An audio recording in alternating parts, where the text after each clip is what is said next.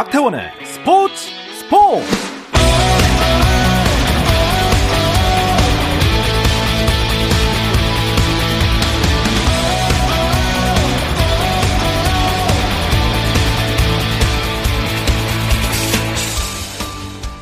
스포츠가 있는 저녁 어떠신가요? 아나운서 박태원입니다. 오늘 이슈들을 살펴보는 스포츠 타임라인으로 출발하겠습니다.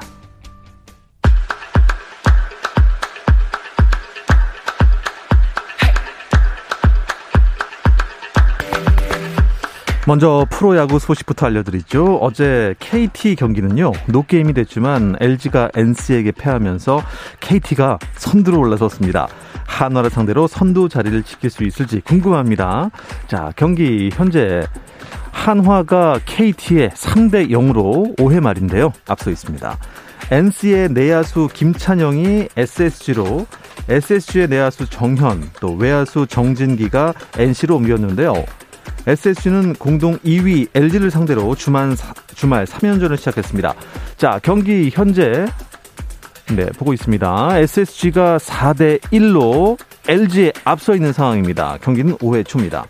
자, NC는 브리검이 선발로 나선 키움을 상대하고 있는데요. 브리검이 한 점도 내주지 않고 있습니다. 자, NC가 키움의 7회 초 1대 0으로 앞서 있습니다. 공동 2위 또 한 팀, 삼성의 상대는 기아인데요.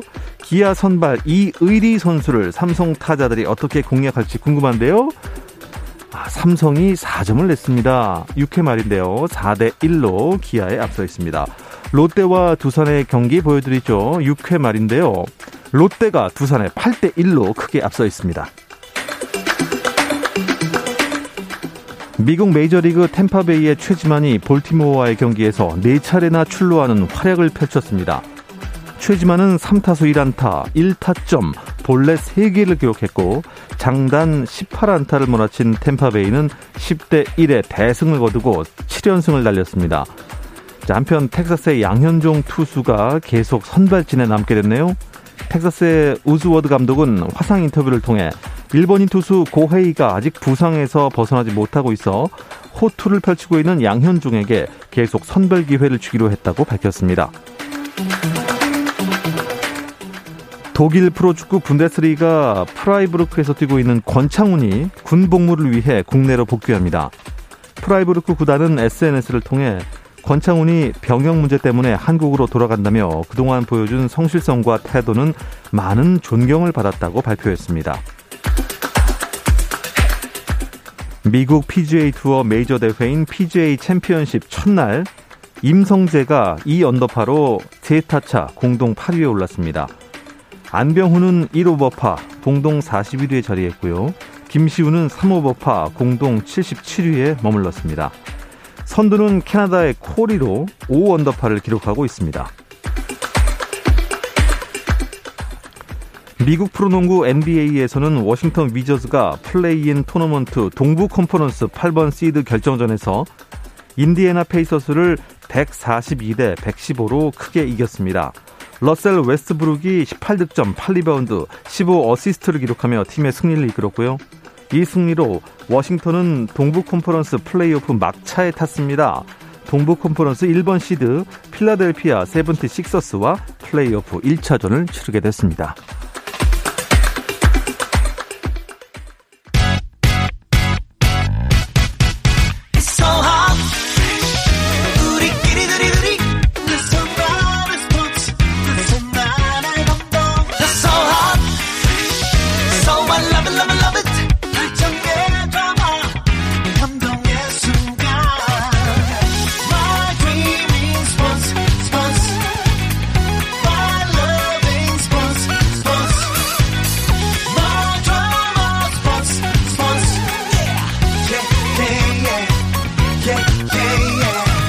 스포츠 스포츠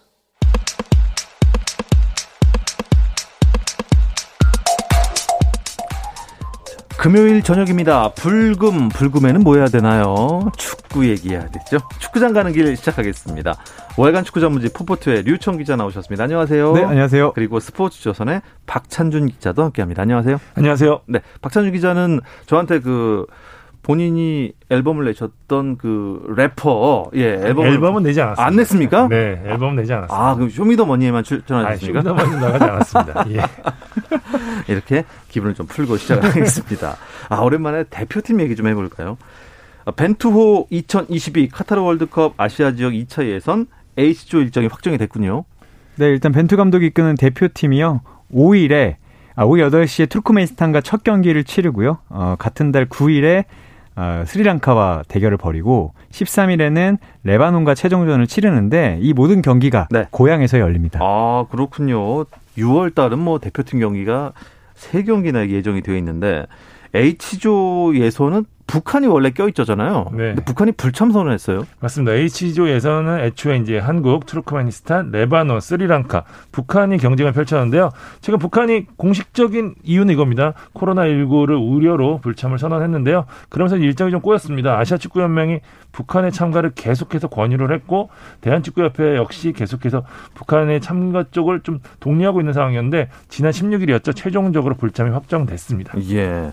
근데 원래 그 조별리그라는 게 홈 앤드 어웨이 방식 아닙니까? 네, 아, 각 팀이 이제 두 경기씩 치르는데요. 네. 원래 홈 앤드 어웨이로 방식으로 열리다가 아, 이 코로나19 상황으로 인해서요. 계속 연기가 됐습니다. 아. 그래서 계속 연기하고 코로나 상황이 또 나라마다 다르잖아요. 그래서 한 조에 한 나라를 정해서 그 조에 모여가지고 아 그 나라에 모여서 음. 남은 경기를 치르기로 음. 했고 네. 아무래도 H조에서는 한국이 가장 상황이 좋은지라 네. H조는 한국에서 치르기로 했습니다. 계속 우리나라에서만 예선이 치러진다면 좀 유리하겠네요. 그렇죠. 사실상 전력상으로도 저희가 몇 수, 우리가 몇 수이라고 봐야 되는데 사실 아시아 정세가 워낙 복잡해서 레바논 원정 경기 같은 경우에는 굉장히 좀 어려운 상황도 있었고 또 네. 인조 잔디로 경기를 치르는 팀도 있었고 변수가 워낙 많아가지고 음. 원정에서 좀 어려움을 겪으면서 초반 벤투어가 좀 어려움을 겪은 게 사실이었거든요. 근데 모두 홈에서 치르는 만큼 굉장히 유리한 곳지를 점령했다고 봐야겠죠. 코로나 때문에 어, 우리나라에서만 예선이 치러진다면 반대로 말하자면요 해외파들은 들어올 수 있는 겁니까? 어, 일단 해외파들은 이번에는 다 들어올 것으로 보입니다. 지, 사실 지난 3월 25일에 네. 충격적인 패배를 당했잖아요. 한일전에서 0대 3으로 아, 무기력하게 패하면서 잊고 싶습니다. 네. 친선전에서를 치르고 이제 벤투 감독 잘라야 되는 게 아니냐 이런 얘기도 이제 조금씩 나오고 했었는데 당시에는 손흥민 선수가 이제 부상이었었고요. 이재성, 황의조, 황희찬 선수들이 이제 들어오지 못했고 중국에서 뛰는 선수들도 어, 중국 축구협회에서 이제 차출을 거부하는 바람에 네. 오지 못했는데 이번에는 이제 모두 올 것으로 보입니다. 사실 월드컵 본선이 아, 대표팀이 가장 중요한 경기이기 때문에 아, 이것은 각 팀이 협조할 수밖에 없습니다. 네, 어, 해외파들이 다 들어온다니까 좋은 소식이긴 하고요. 어떻습니까, 어, 박찬준 기자? 그간 뭐 그간 대표팀에서 기회를 잡지 못했던 선수들도 있지 않습니까? 어떤 선수들이 있나요? 사실 벤투 감독이 뽑는 선수들만 뽑는다는 비판을 굉장히 오랫동안 받아왔고 그 정점이 사실 한일전 패배였거든요. 그래서 이제 협회 기술위원회 쪽에서 이 부분에 대해서 좀 이야기를 했다고 하는데 그래서 지금 최근 K리그에서 좋은 활약을 펼치는 선수 선수들에 대해서 좀 시선이 좀 쏠리고 있거든요. 근데 뭐 모르겠습니다. 벤투 감독이 워낙 좀 고집도 센데다가 네. 자신의 기준에서 검증되지 않은 선수는 일단 안 뽑는 성향이기 아, 성향이기 때문에 이번에도 음. 어떨지는 모르겠는데 일단 팬들과 언론 입장에서는 지난 한일전에서 가장 문제가 됐던 자리가 왼쪽 풀백이었잖아요. 이 자리에서 지금 좋은 선, 플레이를 펼치고 있는 선수들이 있거든요. 수원의 이기재나 뭐 포항의 강상우, 제주의 정우재 같은 선수들이 이름이 거론되고 있고요. 네. 중앙 소비 쪽에서는 뭐 홍정호 선수, 뭐 중앙 미드필드에서는 이창민이나 고승범, 뭐 음. 최전방에는 제주의 주민규 같은 선수들도 자천 타천으로 현재 지금 거론되고 있는 음. 상황입니다. 이기재 선수 얘기를 하셨는데요. 수원 삼성의 이기재 선수인데 수원 삼성 팬들은 이기재 선수를 뭐, 뭐 승리의 파란새다 이렇게까지 얘기한다면서요. 어 사실 이기재 선수가 공만 잡으면 저도 두근두근합니다. 어, 정말 그 특히 그, 그 예. 페널티 박스 근처에서 네네. 공이 멈췄을 때 이 프리킥을 상당히 잘 차는데 사실 이 자리가 지난 시즌까지는 염기훈 선수가 어, K리그 공인 왼발이었고 수원 삼성의 왼발이었는데 네. 이기재 선수 그에 못지않은 활약을 올 시즌에 보여주고 있어요. 어, 벌써 골을 상당히 많이 넣고 있고 이기재 선수가 주목받았던 적이 그렇게 많이 없습니다. 2012년에 시미즈 에스펄스에서 데뷔했고요. 아, 그 뒤에 호주 A리그 뉴캐슬 제츠에 갔다가 예, 예, 예. 울산현대로 돌아올 때만 해도 국가대표급일 것이다. 그 당시에 나이도 어렸기 때문에 근데 이제 울산현대에서 이제 별다른 활약을 하지 못했고 그 뒤에 이제 상근 예비역으로 군복무를 하면서 K3 김포 시민 축구단에서 뛰었거든요. 근데 김포 시민 축구단에서 골을 좀 많이 넣습니다. 어. 그래서 아, K3에서는 골을 전 넣는구나. 어, 수원에서 어떨까 했는데 어, 올 시즌에는 정말 왼발은 이기재입니다. 어, 그 정도로. 그런데 조금 빛을 늦게 보게 된 것 같아요. 서른 살이 됐잖아요. 어, 이기재 선수가 어떻게 뭐 빛을 봤으니 뭐 내친 김에 대표팀까지 갈 수 있을까요? 저는 반반이라고 봅니다. 사실 벤투어가 포백을 기반으로 하는 축구를 하고 있는데 수원에서 이기재 선수는 지금 쓰리백의 왼쪽 그러니까 사실상 미드필드에 가깝게 지금 플레이를 하고 있거든요. 그러니까 울산 시절에도 그 포백 자리에서는 그렇게까지 두각을 나타내지 못했는데 네. 지금 박건하 감독이랑 제가 얘기를 나눠본 결과로도 쓰리백에서 왼쪽, 그러니까 미드필드로 뛰는 상황에서의 플레이는 굉장히 좋다라고 음. 얘기를 하거든요. 벤투 감독 이 부분을 직접 뭐 지켜봐서 봤기 때문에 이 부분을 어떻게 감안하고 지금 판단을 할지가 좀 궁금하긴 한데 어쨌든 왼쪽 수비수라는 범주에서 봤었을 때는 지금 현재 가장 최고의 선수임은 분명하거든요. 사실 벤투가 측면에서부터 빌드업으로 풀어나가는 과정들이 굉장히 중요한데 이기 선수가 그 역할을 지금 수원에서 굉장히 잘해주고 있기 때문에 대표팀에서도 잘해주지 않을까라는 팬들의 기대가 있는 것도 사실이죠. 음, 박찬준 기자는 50대 50이라고 얘기하면서 최고의 또 왼발이라고 또 얘기하시면서 애매하게 지금 포지션을 얘기를 해주셨는데 어떻습니까? 그 두 분이 만약에 뭐 벤투 감독에게 딱 조언을 할 수 있는 기술 위원이 됐다. 이러면 뭐 K리거 중에는 어떤 선수를 추천하고 싶으신가요? 어, 저는 일단 센터백 자리가 지금 좀 결혼이 있습니다. 뭐 김영건 선수가 부상 때문에 음, 맞네요, 나올 수 있을지 예, 안 나올 예, 수 있을지 모르고 예. 김민재 선수도 이제 부상은 털고 들어왔지만 최근에 개인산 때문에 집에 아 집에 한국에 돌아와 있기 때문에 예, 집에 있겠죠. 아, 집에 있겠죠. 예. 그래서 이 센터백을 좀 보완을 해야 되는데 어, 지난 경기에 골을 4골을 내주면서 최소 실점팀을 내주긴 했지만 홍정호 선수가 음. 전북 현대 센터백 홍정호 선수가 올 시즌 활약이 상당히 좋았어요. 그리고 예전에도 대표팀에 왔다 갔다 했던 선수였기 때문에 경험도 있고 홍정호 선수 정도를 뽑아야 가운데 구멍이 좀 해소되지 않을까 그런 음. 생각 좀 하고 있습니다. 어떻습니까? 박찬준 기자. 저는 중앙 미드필더에는 분명히 좀 변화가 필요하다고 좀 보거든요. 그런 의미에서 봤을 때 전북의 이승기나 제주의 이창민 선수는 한 번쯤 뽑아서 지금 최고의 폼을 보여주고 있거든요. 아... 한 번쯤 뽑아서 실험해도 괜찮지 않을까. 여기에 라이트백 자리도 좀 비는데 최근에 인천의 오재석 선수 괜찮, 거든요이 선수도 한 번쯤은 봤으면 하는 어떨까라는 생각 좀 갖고 있습니다. 벤투 형님이 이 방송을 분명히 듣고 계실 겁니다. 벤투 형님 들으셨죠? 예, 이렇습니다. 근데 그 벤투호뿐만 아니라 우리나라에는 그 김학범호도 있지 않습니까? 올림픽 대표팀. 네. 근데 이 소집 훈련이 어, 좀 겹치는 날짜도 있고 겹치는 선수도 있어요. 네, 지금 일단 24일에 6월 훈련 명단을 발표를 했습니다. 네. 31일에 이제 제주도에 선수 소집을 해서 2주간 훈련을 하면서 두 차례 평가전을 갖기로 했고요. 6월 말에 왜냐하면 최종 명단을 피파에 이제 제출을 해야 됩니다. 네. 그래서 이제 마지막 옥석을 가려야 되는데 어쨌든 김학범 감독이 전에도 제가 저번 주에 와서 말씀드린 것 같은데 대통령을 몇 번 호명을 하면서 어... 도와주셔야 된다라고 도와달라. 얘기를 했고 네. 어, 대한축구협회에도 이번만큼은 내가 양보를 계속했으니 양보를 받고 싶다, 통큰 양보를 받고 싶다라고 얘기를 해서 일단 이 교통 정리가 음, 지금 필요한 상황입니다. 거의 뭐 읍소를 하지 않았습니까? 맞습니다. 예, 올림픽을 위해서 우리나라를 위해서 이런 이런 선수들이 필요하다. 하지만 벤투호랑 겹치는 게 많아, 많아요. 평가전의 일정은 어떻습니까? 21일이죠. 한국과 가나의 올림픽 대표팀과 친선 경기가 발표가 됐는데요. 6월 12일 오후 7시 그리고 15일 오후 8시에 제주 월드컵 경기장에서 두 차례 평가전을 치릅니다. 두 대표팀 간에 일단 조율이 필요하겠죠. 네. 어떻습니까? 겹치는 선수들이 꽤 많을 텐데. 어, 상당히 많습니다. 지금 뭐 22야 22세 이하 선수들이 K리그에 잘하고 있잖아요. 그만큼 네. 어린 선수들도 A 대표팀에서 활약할 정도로 좋은 모습인데요. 일단 아, 가장 대표적인 선수들만 좀 말씀드리자면 어, 이동준, 이동경, 엄원상, 이강희, 원두재 같은 선수들이 있고 사실 아직 소집이 없었지만 송민규 선수도 지금 K리그에서 다섯 골을 터트리고 있는데 음. 이 선수도 이제 23세 이하거든요. 네. 어쨌든 간에 김학범 감독이 지금까지 는 송민규 선수 같은 선수는 지켜왔지만 이번에 또 벤투 감독도 어떻게 생각할지 모르고 두 감독이 모여서 분명히 명단을 좀 공유를 해야 되고 네. 아마 협회 차원에서는 어느 정도 공유를 하고 있을 것으로 봅니다. 지금 제가 아, 저희 그 팀에서 어, 벤투 감독과 김학범 감독 두 분께 어, 연결을 시도를 하고 있습니다.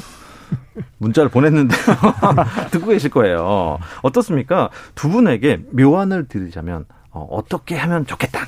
이렇게 하는 게 제일 좋겠다. 어떻습니까? 사실 이, 이 건에 관해서는 벤투 감독의 양보 외에는 이렇다 할 답이 없는 것 같아요. 왜냐하면 이제 김학방 감독의 유일한 바램은 완전체로 훈련을 하는 거거든요. 그렇겠죠. 사실 네. 한두 명이라도 빠지면 사실 이게 안 되는 거예요. 그러니까 예를 들어서 벤투 감독이 가장 지금 만약에 그 올림픽 대표팀에서 뽑아간 선수 한두 명만 고르라고 하면 원두재나 이동준이 될 거라고 보는데 원두재 선수는 올 시즌 그러니까 올해 한 번도 같이 소집 훈련을 한 적이 없거든요. 그렇게 될 경우는 김학범 감독이 원하는 완전체로 훈련한 거에 대한 효과를 얻을 수 없는 상황이기 때문에 벤투 감독의 완전한 양보가 아니라면 김학범 감독은 어떤 숫자를 받아들여도 입이 나올 수밖에 없는 상황이거든요. 음, 맞습니다. 그렇기 때문에 이 협회장이 됐건 아니면 뭐 전무가 됐건 뭐 어떤 고위층이 됐건 양쪽을 이해시키는 건 불가능하고요. 결론을 내려주는 게 맞지 않나라는 어, 생각이 좀 듭니다. 누군가 위에서 좀 조율을 더 해줬으면 좋겠는데 네. 어떻습니까? 박찬주 기자가 잠깐 이름을 언급하겠는데 이강인 선수가 올림픽 대표팀에 낄 수 있을까요? 사실 이강인 선수는 실력만으로 보면 당연히 올림픽 대표팀에 뛰어야 되는 네, 선수인데 네, 맞습니다. 어, 여긴 대표팀도 물론이거니와 소속팀의 이적권까지 이제 겹쳐 있습니다. 사실 유럽에서는 올림픽을 그다지 큰 대회로 생각하지 않는 데다가 음. 이강인 선수가 지금 팀에서도 상황이 좋지 않잖아요. 만약에 이적을 해야 되면 이적을 뭐 보내는 팀도 그렇지만 받는 팀도 어 훈련을 같이 못하는 선수를 바로 이적하기도 음. 어려워서 아마 이강인 그러니까. 선수는 예, 예, 예. 이세 가지 사항을 모두 고려한 다음에 차출을 하든 아니면 차출을 요청하든 그렇게 해야 될 것 같습니다. 네. 자, 이제 K리그 1으로 가볼 텐데요. 동해안 더비라고 아시죠? 동해 쪽에서 큰 일이 벌어지고 있습니다. 이 소식 잠시 쉬었다 와서 얘기 드리겠습니다. 당신의 팀이 가장 빛나는 순간. 스포츠, 스포츠. 박태원 아나운서와 함께 합니다.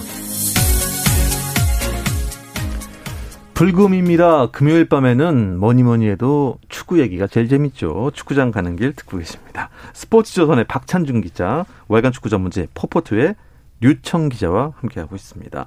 동해안 더비 말씀을 잠깐 드렸는데 이 이야기 하기 전에 수원 FC와 인천의 경기 상황부터 좀 짚어주시죠. 네, 네, 네. 네 일단 수원 FC가 지금 후반 15분 정도인데요. 2대 1로 이기고 있고 라스 선수가 전반 17분에 아, 골을 넣었는데 또, 인천 이준석 선수가 26분에 동점골을 넣었습니다. 근데 라스 선수의 파트너 양동현 선수가 전반 30분에 골을 넣으면서 현재 수원 FC가 2대 1로 인천을 앞서고 있습니다. 아, 수원 FC는 최약체로 평가를 받으면서 제일 아래쪽에 있다가 지금 뭐 무섭게 치고 올라오고 있지 않습니까? 네. 수원 FC의 라스 선수의 활약이 대단한 것 같은데 인천에도 또 스타가 있잖아요. 무고사 선수. 오늘은 활약이 어땠나요? 전반만 지켜보기로는 라스 선수는 여전히 지금 좋은 모습 펼치고 있고요. 네. 무고사 선수에게는 거의 볼이 지금 가지 않고 있는 상황이거든요. 라스 선수 전반에 1골 1도움 올리면서 지금 수원의 공격 이끌고 있고요. 네. 무고사 선수는 확실히 지난 시, 지난 경기에서 첫 득점을 올리긴 했지만 아직까지 컨디션이 100%는 음. 아니라는 게 좀 느껴지는 모습이었습니다. 네. 자, 류청 기자가 순위를 한번 정해 주시죠. K리그 1이요. 네, 드디어 1위가 바뀌었습니다. 아, 울산 현대가 승점 30점으로 전북 현대를 아, 앞섰는데 예. 아, 전북이 한 경기 덜 치르긴 했습니다. 그 뒤로 이제 2위 전북, 3위가 수원 삼성, 4위가 대구, 5위가 포항, 6위가 제주고요. 7위가 인천, 수원 FC가 8위고 강원이 9위, 아, 성남이 10위, FC 서울이 11위, 광주 FC가 12위입니다. 음. 제가 이제 제일 최하위 두 팀을 항상 보는데 아, 지금 몇 주째 서울과 광주가 제일 밑에 있습니다. 열심히 해야 됩니다. 어, 동해안 더비라고 말씀드렸는데 그러니까 뭐 울산이나 포항 뭐 그쪽을 제가 말씀드린 건데 울산이 현재 1위네요. 네, 지난 19일이었죠. 울산이 전북을 4대 2로 제압을 했습니다. 739일 만에 전북을 상대로 거둔 승리라고 하거든요. 그러면서 64일 만에 선두 탈환에 올랐는데 어쨌든 류청 기자 얘기한 대로 한 경기를 더 치르긴 했지만 울산 입장에서 전북을 꺾고 올라간 순위이기 때문에 굉장히 의미 있는 음. 순위가 아닐까 싶습니다. 네, 1위에 오른 울산과 같은 동해안에 있는 이제 포항이 만나게 됐는데요. 어떻습니까? 정말 뜨거운 더비 아닙니까? 네, 사실 그 전북이 지금까지 때리는 어머니였다면 그 포항이 말리는 신흥이었거든요. 어. 전북과 포항이 어떻게 보면 울산 입장에서는 네. 세트로 자신들을 괴롭혀 왔습니다. 전북이 1위를 하면 포항이 꼭 마지막에 발목을 걸어서 울산을 넘어뜨리는 그런 형국이었는데 네. 어, 아마 울산 입장에서는 산 넘어 산이라고 생각을 했을 거예요. 그래서 홍명보 감독이 어, 지난 전북전 4대 2로 이길 때 이동준 선수가 네 번째 골을 터트리니까 어, 제가 보기에는 월드컵 4강에 다시 간 것처럼 어, 좋아했거든요. 그 정도로. 정말 엄청나게 네. 환호를 했습니다. 홍명보 감독이 사실 표정이 없기로 유명한 감독인데 그건 아마 이날 경기에서 자신이 생각한 대로 됐고 그래도 포항전도 잘 준비 할 수 있다고 생각했던 것 같고 포항까지 넘으면 아마 전반기 이제 끝나기 전까지 1위로 마칠 수 있다 이렇게 좀 확신한 것 같습니다. 음, 아, 유청 기자가 굉장히 그 좀 많이 긴장을 하시고 흥분하신 것 같습니다. 갑자기 때리는 시어머니가 나와서 깜짝 놀랐는데 혼내는 시어머니로 네. 바꾸도록 하겠습니다. 근데 뭐 포항, 울산 두 팀 분위기를 본다면 이번 대결 진짜 재밌을 것 같아요. 맞습니다. 지난 첫 맞대결에서는 울산이 굉장히 유리할 줄 알았는데 포항이 후반에 굉장히 좋은 모습 보이면서 1대1로 마무리가 됐거든요. 이번에 양팀 모두 좀 흐름이 좋은 상황인데 울산 네. 말씀드린 대로 지금 전북을 상대로 승리를 거두면서 기분 좋게 지금 선두를 탈환을 했고요. 포항 같은 경우에는 지난 라운드에서 수원 FC를 상대로 3대 0으로 앞서다 물론 3골을 허용하긴 했지만 네. 4대 3으로 승리하면서 사실 예전에 이제 강원을 상대로 4대 5 대역 천패했던 기억이 있거든요. 사실 근데 이런 경기 쉽지 않은 경기지만 이런 경기 잡고 나면 팀 음. 케미스트리가 확 올라가고 이제 네. 그런 상황들이 벌어지거든요. 그렇기 때문에 양 팀 입장에서는 좋은 기세 속에서 라이벌전을 치른다는 점이 굉장히 양, 팬, 양팀 팬들 입장에서는 재밌는 경기를 기대하게 하는 부분인 것 같습니다. 봐야 될 것 같아요. 왜냐하면 일단 그 팀이 지금 엄청 그 뭔가 좀 꼭 이겨야 된다는 그런 게 있잖아요. 텐션이 올라갔다? 뭐 이런 표현을 쓰고 싶은데 어, 두 뭐 팀의 팬이 아니더라도 일단 움직임이 다를 것 같은 그런 느낌이 있습니다. 어, 임상협 선수는 포항에서 기대를 많이 걸만하죠. 어, 사실 임상협 선수가 올 시즌 여섯 골 터트리고 있고요. 지난 경기에서 이제 수원 FC와의 경기에서 헤트트릭을 터트렸는데 네. 사실 임상협 선수가 포항에 왔을 때 별다른 기대를 받지 못했습니다. 왜냐하면 아, 그래요? 전북에서 네. 데뷔하자마자 우승을 차지한 뒤에는 네. 별다른 모습은 없었거든요. 네. 임상혁 선수가 스타성도 있고 아, 축구도 잘하고 이랬지만 그 뒤로는 조금씩 내려오는 것 같은 모습이었는데 올 시즌 음... 뭐 여섯 골을 터트릴 정도로 아, 뜨거운 그 득점력을 과시하고 있고 아, 지난 경기 세 골도 세 번 다 되게 멋지게 들어갔습니다. 어, 사실 그래요? 쉬운 상황에서 뭐 발만 네. 대면 들어가는 상황이 아니라 왼발로 두 골을 넣었고 세 번째 골은 골키퍼를 제친 다음에 바로 flip flap이라고 하죠. 그 아웃사이드로 친 다음에 인사이드로 쳐넣는 어... 그런 골을 넣었는데 예. 사실 포항 선수들이 임상협이 잘할 줄 알았답니다. 왜냐하면 별명이 이 선수가 임자기인데 옛날에 이탈리아 대표팀에 아, 필리포 인자기라는 선수가 네, 있었어요. 있었죠, 있었죠. 이 선수가 기술은 없는데 골은 잘 넣는다. 인자기. 네. 예. 근데 이제 요는 임상협 선수가 사실 윙어인데 윙어보다 골 넣는 위치에 가면 잘한다는 걸 알고 있었고 김기동 감독과 이제 선수들이 이걸 잘 알아가지고요. 요즘에 임상엽 선수가 정말 발끝이 음, 뜨겁습니다. 포항의 임상협 선수 별명 하나 지어드릴게요. 임작이라고.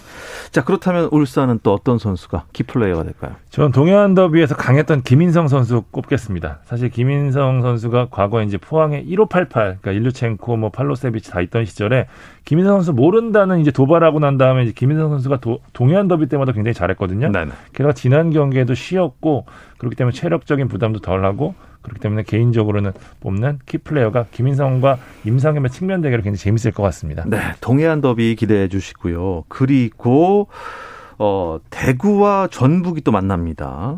대구 대구가 또 요새 핫한 팀 아닙니까? 어, 지난 라운드에서 수원에게 어려움을 겪다가 네. 마지막 순간에 이제 골을 터트려서 1대1을 비겼거든요. 근데 이것만 보면 수원한테 밀렸다라고 볼 수 있지만 대구는 지난 경기까지 7경기 연속 무패입니다. 아. 그 전까지는 6연승이었고요. 네. 시즌 초반만 해도 올 시즌 대구 안 되나 보다라고 했는데 지금 가파른 상승세를 타고 있고요. 대구가 또 축, 재미있는 축구라는 게 공이 없어야 더 강한 팀입니다. 맞습니다. 네. 참 특이한 팀이죠. 네, 평균 점유율이 40%가 안 되는데 네네. 6승 1무를 하고 있기 때문에 와우. 대구가 누구를 만나도 지금 괴롭힐 수 있는 상황입니다. 골대에 공이 들어가야 되는 게 축구잖아요. 그러니까 무슨 뭐 점유율 그렇게 크게는 상관이 없을 것 같은 그런 스포츠긴 한데 자 대구와 아, 어떻습니까? 전북의 이번에 만남 어떻게 될 것 같아요? 사실 전북이 2연패입니다. 사실 전, 김성식 감독도 언제 연패를 했는지 기억도 나지 않는다고 얘기를 할 정도로 지금 어쨌든 흐름이 썩 좋지 않거든요. 전체적으로 보면 지금 다섯 경기 동안 승리가 없는데 전북 같은 팀이 이 정도의 페이스를 보인 게 저 역시도 언제인지 기억이 좀 나지 않거든요. 더 문제는 지금 경기력 자체가 좋지 않다는 건데 사실 연, 연승 무패 행진을 달릴 때도 경기력 자체가 썩 좋은 편은 아니었는데 최근 들어서 이제 문제가 좀 급격히 드러나고 있거든요. 제가 볼 땐 전북이 지금 측면이나 수비형 미드필더 어떻게 보면 지금까지 전북을 지탱해 준 가장 큰 축이 흔들리고 있는 상황이기 때문에 음. 김성식 감독이 어쨌든 뭐 로테이션이나 뭐 교체 등을 통해서 이 흔들리던 축을 잡았는데 최근 과정을 보면 저는 생각이 너무 많다는 생각이 좀 들거든요. 아, 예. 전북 같은 팀은 사실 단순하게 잘하는 것만 하면 되는데 김상식 감독이 어떻게 지금 이 위기를 넘길지 제가 요 상황에 따라서 올 시즌 우승의 향방이 결정되지 않을까 싶을 정도로 중요한 포인트라고 네. 보입니다. 어떻습니까? 모든 스포츠는 좀 생각이 많으면 잘 안 되는 것 같아요. 특히 전북 같은 팀은 원래 잘하는 팀이니까 그냥 네. 잘하면 되지 않을까요? 그냥 잘하면 될 것 같습니다. 지난 경기에도 사실 구스, 구스타보 선수를 쭉 안 썼었는데 네. 이 선수가 지난 시즌에 전북을 거의 역전 우승으로 이끌었던 선수임의 과언이 아닌데 좀 더 빨리 넣었으면 하는 생각이 있었어요. 플레이가 어떻던 간에 음. 단순하게 말씀하신 대로 골을 넣어야 되는데 이 선수가 나와서 기회가 많이 나왔기 때문에 아마 이번 경기도 너무 복잡하게 생각하지 않고 잘하는 선수들을 다 넣으면 될 것 같습니다. 네. 자, 불금의 축구 얘기하고 있습니다. 축구 얘기 나누다 보니 벌써 시간이 이렇게 됐는데요. 어, K리그 1 18라운드를 음, 많은 팀들이 지금 앞두고 있는데 코로나19 때문에 좀 휴식을 오래 취한 서울과 성남이 출격합니다. 네, 제주 성남이 22일 오후 2시 제주 월드컵 경기장에서 격돌하고요. 강원 서울이 23일 오후 7시 춘천 송암 스포츠타운에서 만납니다. 어떻게 뜻밖의 휴식인데 득이 됐을까요? 어, 체력적으로는 분명히 득이 됐을 겁니다. 다른 팀들은 정말 지옥의 행군을 했기 때문에. 네. 다만 많이 쉰다고 좋은 건 아닌 것 같아요. 전북도 10일 쉬고서 이틀 쉰 울산에게 졌기 때문에 경기력이 결국은 어, 뭐 승부를 가를 것 같습니다. 제주 같은 경우는 뭐 선두권에 있다가 갑자기 지금 6위까지 내려간 상태라서 굉장히 지금 독이 올랐을 것 같아요. 네, 맞습니다. 제주 같은 경우에는 최근에 지금 흔들리다 어쨌든 지난 경기에서 연패 흐름을 끊기는 끊었거든요. 네. 근데 제주에도 지금 부상자 계속 발생하고 있고 제주 같은 경우에 지금 강행군 이어가고 있는 게 제주, 원정, 제주, 원정, 제주 아. 이런 상황이거든요. 그러니까 홈의 이점을 거의 보지 못하고 있고 네네. 제주 같은 경우는 수원 FC, 수원 삼성과 함께 유일하게 휴식기 동안에 휴식을 취하지 못한 세 팀 중에 하나거든요. 때문에 이런 체력적 부담이 쉬게 쉬고 나온 성남에게 발목을 잡힐 수도 있는 여지가 분명히 있기는 하거든요. 예. 광주는 지금 최하위인데 수원 삼성을 만나게 됐어요. 어떻게 될 것 같습니까, 정 기자? 아, 뭐 수원 삼성이 너무 좋아서 어려움은 있지만 광주가 사실 경기력이 아주 나쁜 게 아닙니다. 근데 지금 이제 펠리페 선수가 이제 부상으로 빠져 있기 때문에 네. 수원의 이제 이 젊고 톡톡 튀는 공격진들을 어떻게 막느냐에 따라서 후반전에 뭐 오원상 선수가 뭐 결정을 낼 수도 있을 것 같습니다. 네, 축구 얘기는 아무리 해도 정말 재미가 식지 않는데 시간이 이렇게 돼버렸습니다. 방송 끝나고 계속 여쭤보겠습니다. 이야기 끝으로 금요일 저녁에 축구 이야기 축구장 가는 길 마무리하겠습니다. 월간 축구 전문지 포포트의 류청 기자 또 스포츠 조선의 박찬준 기자와 함께했습니다. 고맙습니다. 감사합니다. 감사합니다. 네, 내일 주말 스포츠 스포츠는 9시 20분부터 함께 하실 수 있습니다. 저는 월요일 8시 30분에 다시 찾아뵙죠. 박태원의 스포츠 스포츠